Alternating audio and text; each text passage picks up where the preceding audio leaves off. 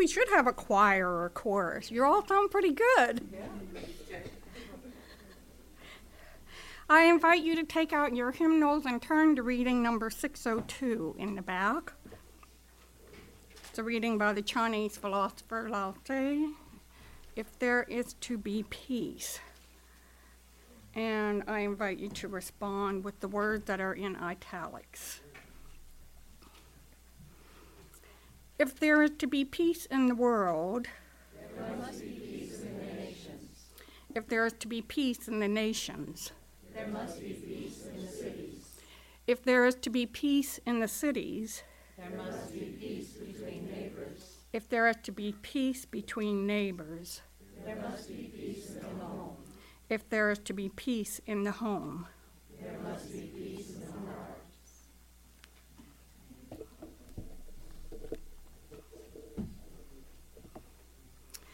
So, locally and across the nation, our elected officials are honoring veterans or getting ready to do that tomorrow, honoring them for their sacrifices. There's an estimated 18.2 billion veterans living in the United States, according to the 2017 census. More than 745,000 of them live in New York State, and more about 21,000 are in this congressional district in which we're situated. And so the email that I got on Thursday from my congresswoman had the subject line saluting those who have sacrificed for us. Now, she did all the things you would expect an elected official to do. She conveyed gratitude and respect for veterans. She laid out the way she supported the legislation that supports resources and programs.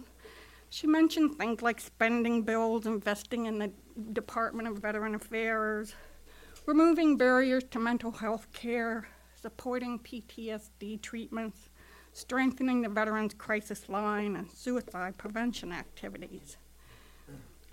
And she went on, and she closed out by saying, We must remember our enduring commitment to serve them as they have served us. But who is the them? We had a raise of hands that showed us who some of the thems are. And so I imagine for each one of us, someone or several people in your, mo- in your uh, life pop into mind when you hear the word veterans. But are they people you really know, whose stories you've really heard? Now, I want to acknowledge that though I'm here leading a service that honors and speaks about the veteran experience, that's not me. Their stories and experiences are not truly mine to tell, regardless of what I've read or heard, which has been plenty.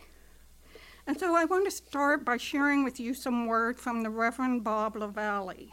He's a former classmate of mine who was a veteran of the Marine Corps and then later served a year in 2012 in Afghanistan. He was a Department of Defense contractor then, installing and maintaining X ray scanners at gates that scanned people and cars for bombs.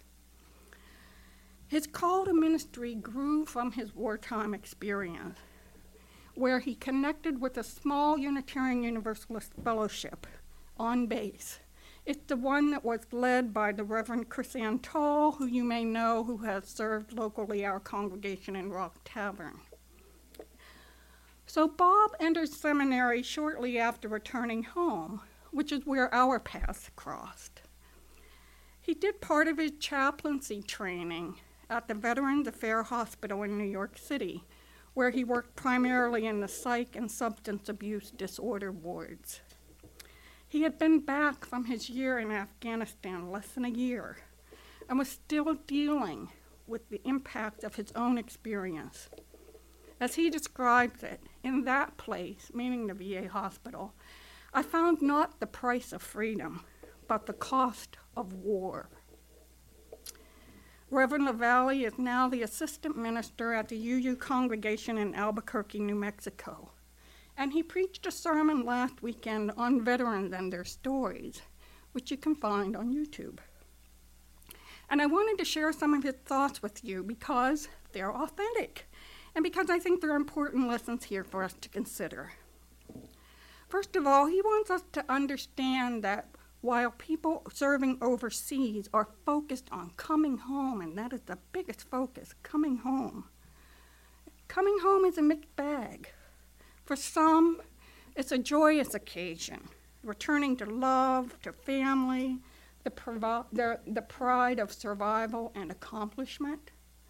And for others, it's much harder, returning wounded physically and or mentally, returning to broken families. Reintegrating into civilian life can be challenging for veterans, their families, and others in the community. And it doesn't help, he says, if we get led astray by stories that we tell ourselves, or if we get caught up in stereotypes and miss the nuances of individual lived experience. The first unhelpful story, he says, is one that veterans might tell themselves. No one else can understand what I went through. Now, speaking for myself, that, that rings true. It's also a partial truth. Because in my experience, listening to a small group of Vietnam vets describe their experiences of war and describe their experiences of when PTSD has been triggered, I never truly, completely understood in a felt and embodied way what they went through. And I likely never will. That's true. And that's okay, actually, because being a compassionate, effective listener is healing work. Whatever war trauma a veteran is experiencing, the most successful step in the healing process is for veterans to tell their story to someone who is genuinely willing to listen. That's listening, not debating, listening. Then Bob tells us there are two main stories that civilians tell about veterans, ones that are heavy on the use of tropes and stereotypes. The first unhelpful one is all veterans are heroes. And we can see how this gets played out in airports, football games, community wide homecoming celebrations. But in fact, Reverend LaValle says that many veterans are carrying torment with them day and night not feeling at all like a hero. They may have what is called moral injury. Is that a term that's familiar to many of you? Some. So, moral injury, technically speaking, refers to the lasting emotional and psychological, social, behavioral, and spiritual impacts that occur when someone perpetrates or witnesses or fails to prevent an act that transgresses their own moral code or their ethics. Now, scholars on moral injury have written tomes about it, studies after study, and how it operates and how it shows up in the lives of veterans. It shows up in ways like this feeling shame and alienation and disillusionment after returning from war, questioning one's worth and goodness as a human being, feeling like war has awakened one's dark side, belying any sense of a self as a good person, as a kind spouse or parent, as a gentle and caring friend. Engaging in years or even decades of self punishing behavior often not even having a real sense of what's driving it. Sabotaging relationships or employment or other sources of potential happiness. Feeling that one doesn't deserve anything positive or fulfilling in life. A sense of emotional numbness, anger, or despair. Isolating oneself from intimate relationships avoiding people and things that once had meaning for them. Sometimes it's losing oneself in a haze of drugs or alcohol or prescription medications. Sometimes it's considering ending your life, and sometimes it is doing so. Pamela Lightsey, who was a queer African American minister in the um, United Methodist tradition and the dean of the, the seminary where I did my education lifts up her observations about the differences in moral injury for black veterans. She says that black veterans, and we might also think that all people of color would have this experience, face a unique and more acute form of moral injury. Questions of guilt and shame and grief post war are more complicated for, uh, for veterans who may ask themselves, How can I be a good person to God? That I did these things, and why did I do these things for a country that is so bad to my people? And so, given these descriptions of moral injury, you can begin to get a sense of why a well intentioned patriotic thank you for your service can be a loaded, loaded thing for some veterans. The impact of those words can be far different from the intent. The second unhelpful story that Reverend LaValle says we tell is that all veterans are victims and this is the assumption that they're trapped in a web of economic and social brainwashing, that they couldn't help it, they didn't know what they were getting into. He is quick to point out that that is extremely disrespectful and demeaning to assume that veterans had no agency in their decisions and desire to enlist and serve. As he says, in, fo- in fact, most were excited to serve our country, seeing the opportunity as one filled with prestige, fair compensation, education and training, and the chance to travel. And he's quick to point out that the so called poverty draft is not supported by data, it's a myth. Perpetuating these myths that no one else can understand that veterans are heroes, that veterans are victims, interferes with the process of healing the wounds of war for our veterans. And it absolves us as a country, as a whole, from wrestling with the difficult questions about our commitments to peacemaking. It behooves us then, as citizens and as people of faith, to move beyond these misconceptions and to create or avail ourselves of opportunity to get to know the veterans in our lives and communities. To frequent places and times that welcome authentic storytelling and open, compassionate exploration. Places and times in which we honor the veterans' own moral values and judgment. Places and times to build right relationships with one another. The role of faith communities, as I see it, is to be a part of the healing community that welcomes home and tends its wounded, that binds up the broken, and repairs wounds of the soul and spirit. For the work of healing is not the exclusive purview of veterans meeting behind closed doors with mental and professional health care providers. Now, for sure, a good part of the work of healing for anyone who has endured a trauma or a wound is individual work and it's inwardly focused. Father Thomas Keating is a renowned Trappist monk who died last year, who spent many, many years of his um, service in the religious faith um, counseling veterans. And he observed that veterans aren't able to forgive themselves. So he and others have stressed the necessity and importance of doing the work of forgiving oneself, acknowledging and attempting to make amends for the harm done, as distinct from excusing or condoning one's actions. And forgiving oneself and recognizing the self as a fallible person, person engaged in continuing moral growth and development. It's critical to help veterans work through their guilt and shame, honor and recommit to values, re engage with their family and community, and gradually restore an integrated, life affirming moral identity.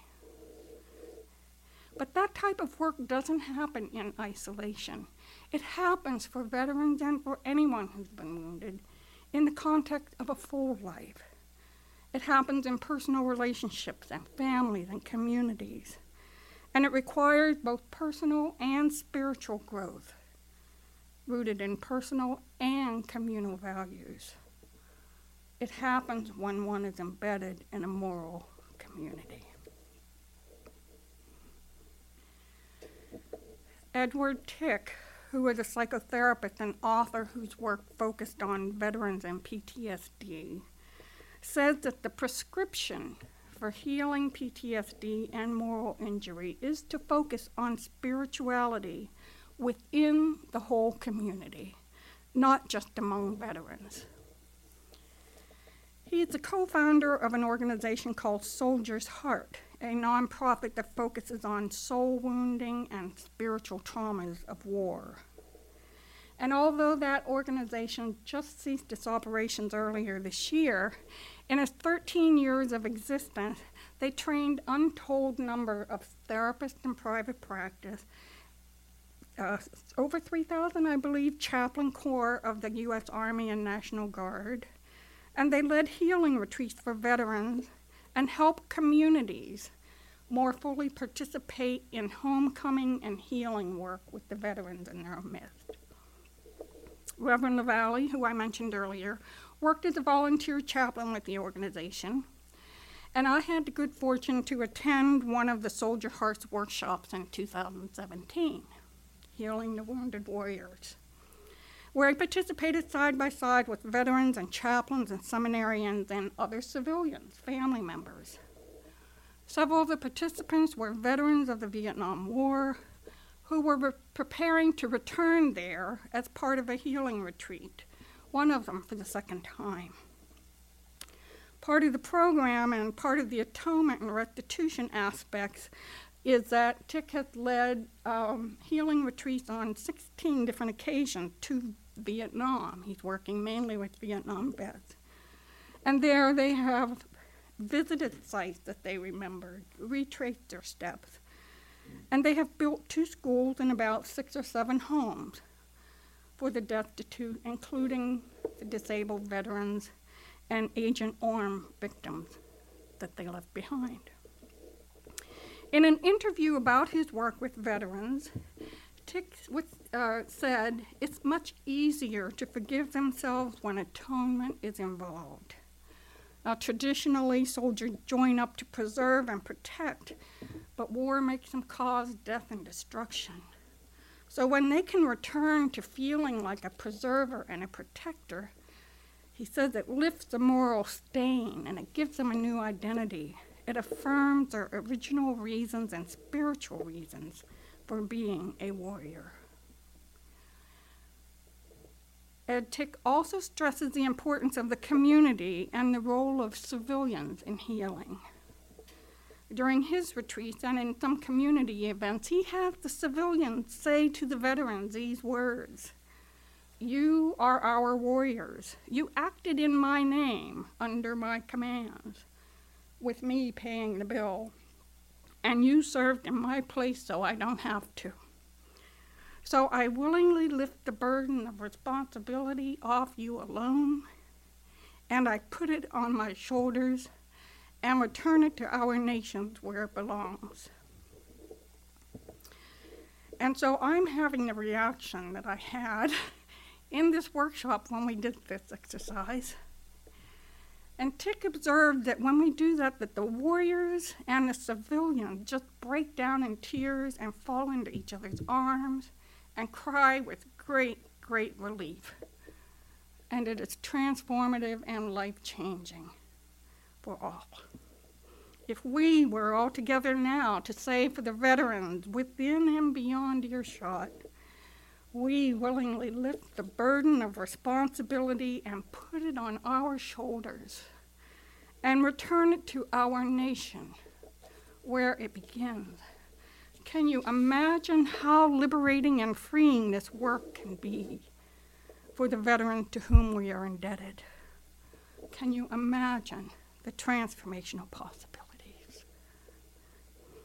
And do you hear the importance of participating in community conversations and rituals of mutual responsibility about being vulnerable about our own relationship to war and its aftermath?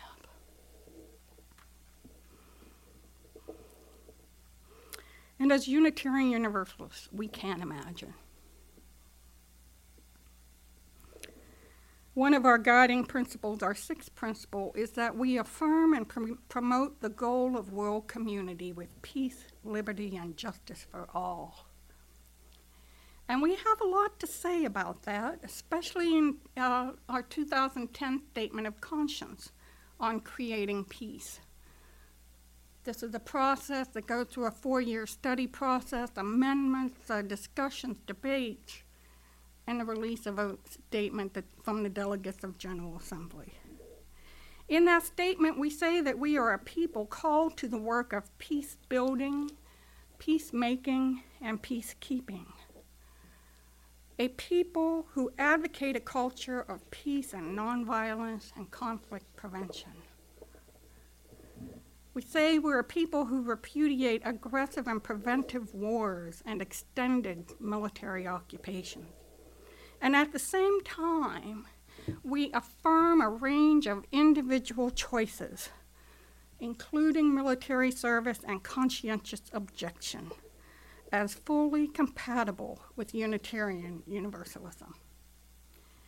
We say, for those among us who make a formal commitment to military service, we will honor their commitment, welcome them home, and offer pastoral support. And we acknowledge that at times we have condemned the violence of others without acknowledging our own complicity in violence. The statement goes on to lay out multiple calls to action items for creating peace and it models itself on the reading that we shared earlier. It calls for creating peace within our world, our society, our communities, our congregation, our relationships, and within ourselves. This day and other days, that statement might be worth a review. You can find it online, and I have it with me today, too so that together we may once again resolve to foster understanding in our communities and create peace, liberty, and justice for our veterans. I want to close with these words from Kimberly Paquette, a Unitarian Universalist who writes that she first identified publicly as a veteran years after leaving the military service during a Veterans Day worship service in her home congregation.